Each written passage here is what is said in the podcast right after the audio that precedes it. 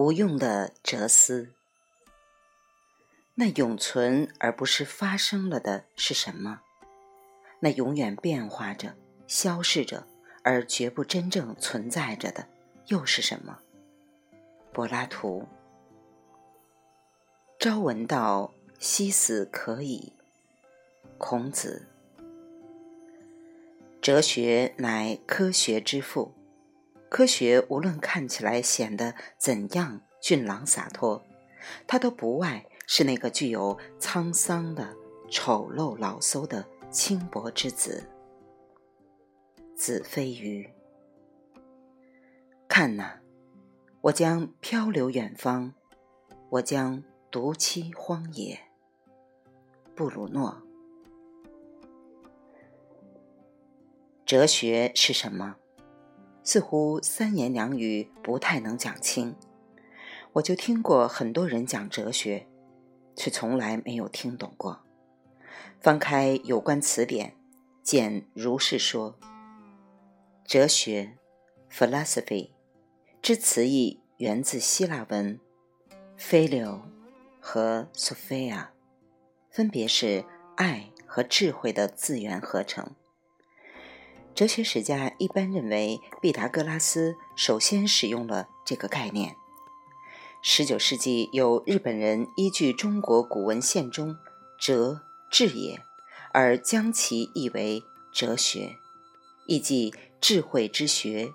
云云，看罢越发糊涂的紧。于是自存，大约我属于不爱智慧的笨拙。后来渐渐地醒悟过来，方知在中国吃哲学饭的教书先生自己尚且昏昏然，听哲学课的昭昭学子焉能不被哲学吃了？因而觉得有必要换一个讲法试试看。一般来说，你离什么东西越远，你就越不至于变成他的奴隶。这话。有一定道理，但全然不懂某种学问，却反过来能当那学问的主子，这种情况应该不多见。然而，中国人跟哲学的关系似乎偏偏就是这样一种局面。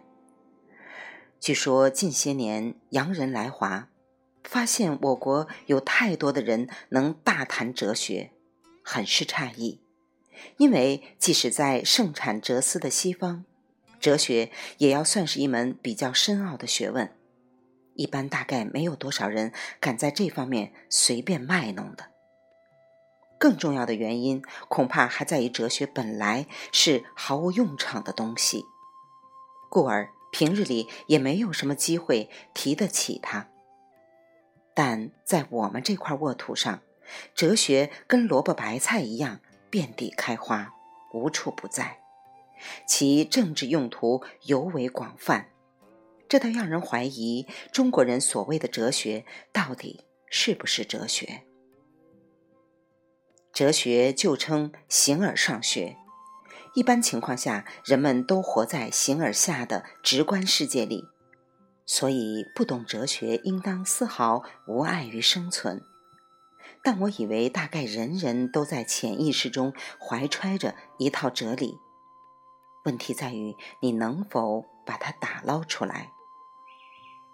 通常，凡属于你能在舌尖上随意摆弄的，想必不会是哲学。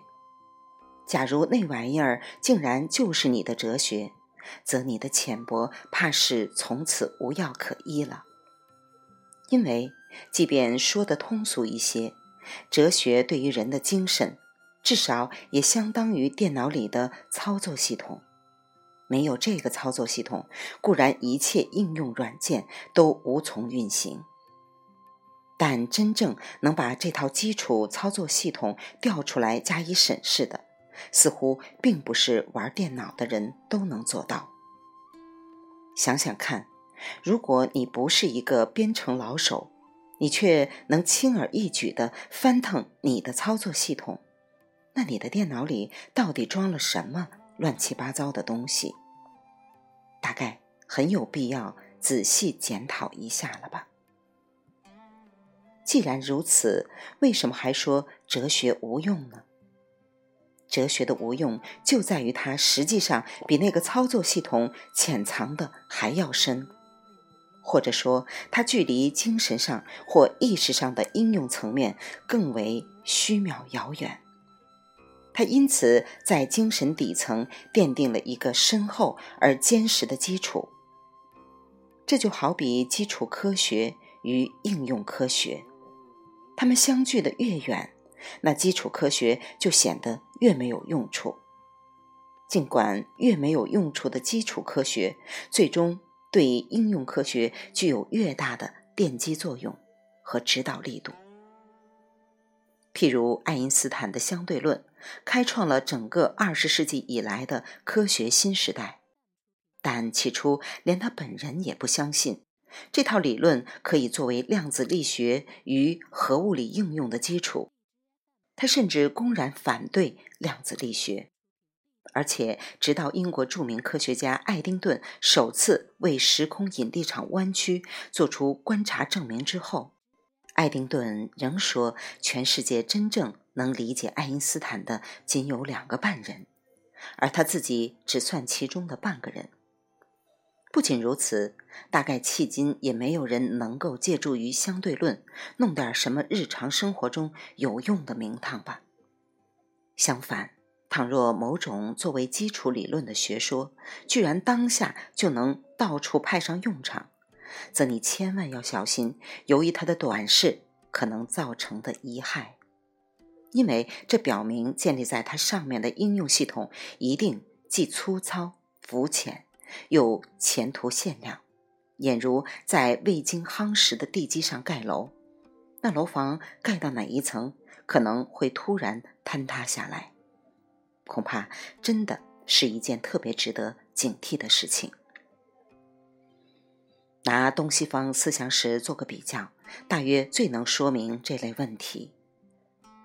公元六世纪左右，理性化的哲思在世界各地分头萌动。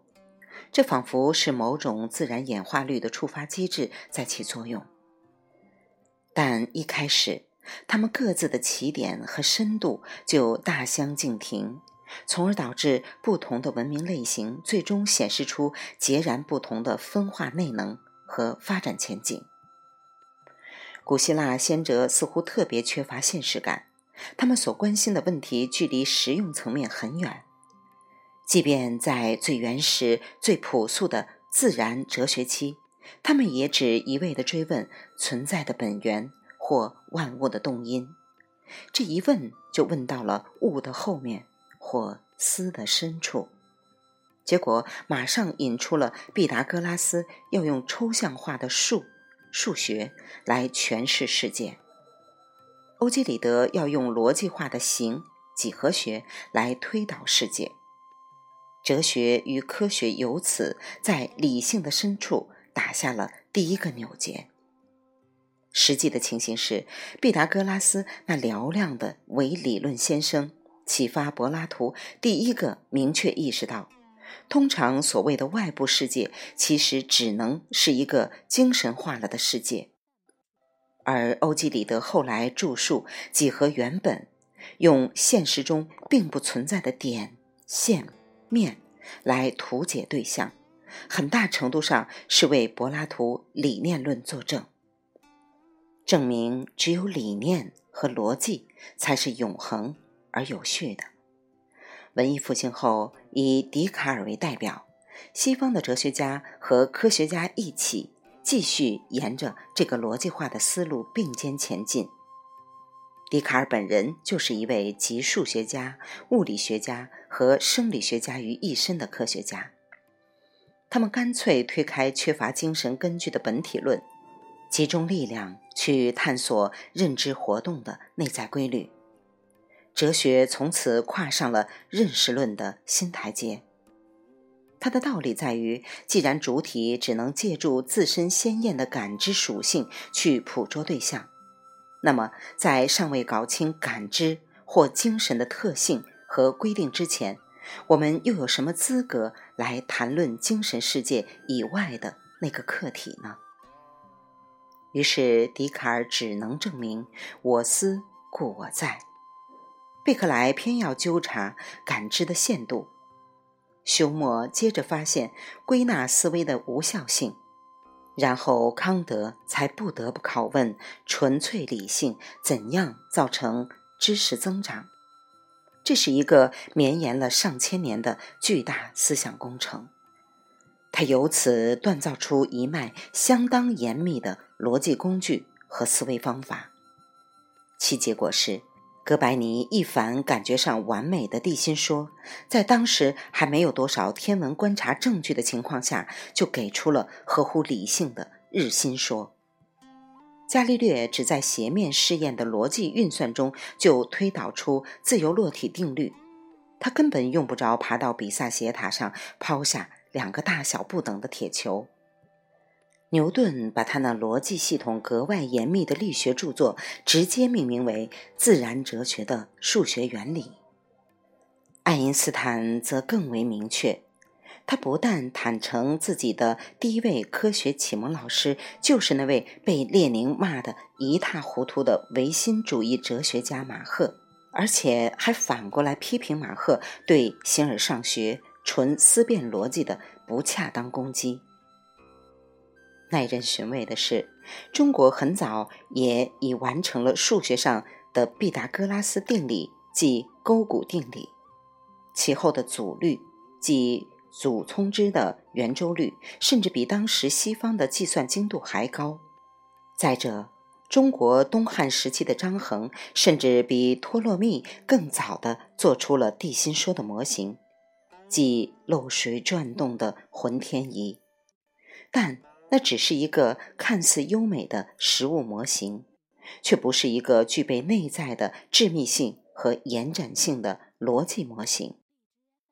而且，我们这些匠人式的思想家，总是在半途中就急忙把自己浮升到实用的层面上。例如，祖冲之就特别热心于制造水堆磨和千里船等；张衡也格外热衷于研制。测地震的方位地动仪和测风向的侯天仪，却从来没有哪个甘愿沿着繁密的逻辑路径去不计功利的毕生深究世界的本源与心智的关系。这也难怪黑格尔要冷嘲般的贬义东方无哲学了。不过，严格说来，黑格尔的见解并不正确。因为中国先秦时代的诸子百家恰恰全都是哲学家，须知正是他们的思想奠定了中国文化的基础操作系统。也就是说，他们全都起到了哲学家的精神铺垫作用和逻辑打造功能。只可惜他们太现实了，太注重鼻子跟前的社会忧患和人文关怀了。所以，他们的思路全是当下急用的，他们的逻辑是微言大义的。你看，孔老夫子整天忙着游说列国，相比之下，亚里士多德却急于摆脱马其顿王室的帝师苦差。墨子操心如何用非攻和兼爱来平息战争。与此同时，苏格拉底倒一点儿也不认为他奋勇参加雅典城邦保卫战与他的哲学有什么要紧的关系。这边公孙龙悠然地游戏白马飞马，那边欧几里得潜心编纂几何十三卷，唯独老子逍遥世外，似乎大有追问天地之道的雄心，可他又太深刻、太虚无，或者。也可以说是太慵懒了，以至于若非函谷关的官场党架，他恐怕毕其一生也不肯留下一个字给后世。而且，如果仔细阅读他的《道德经》，你会发现他的事故一点儿也不逊于其他柱子。反之，其思辨论证之才具却照例显得十分苍白。短短五千言，居然多数篇幅都在谈论如何做人与如何为君，其实用程度足以让后来的汉朝帝王直接搬作治国之策，或者也足以让芸芸众生将其蜕变为一宗救民于水火的世俗道教，却无论如何也无法把它发展成秩虚的思维逻辑和守静的科学实验。未完待续，来自清音耳语子清分享，欢迎订阅收听。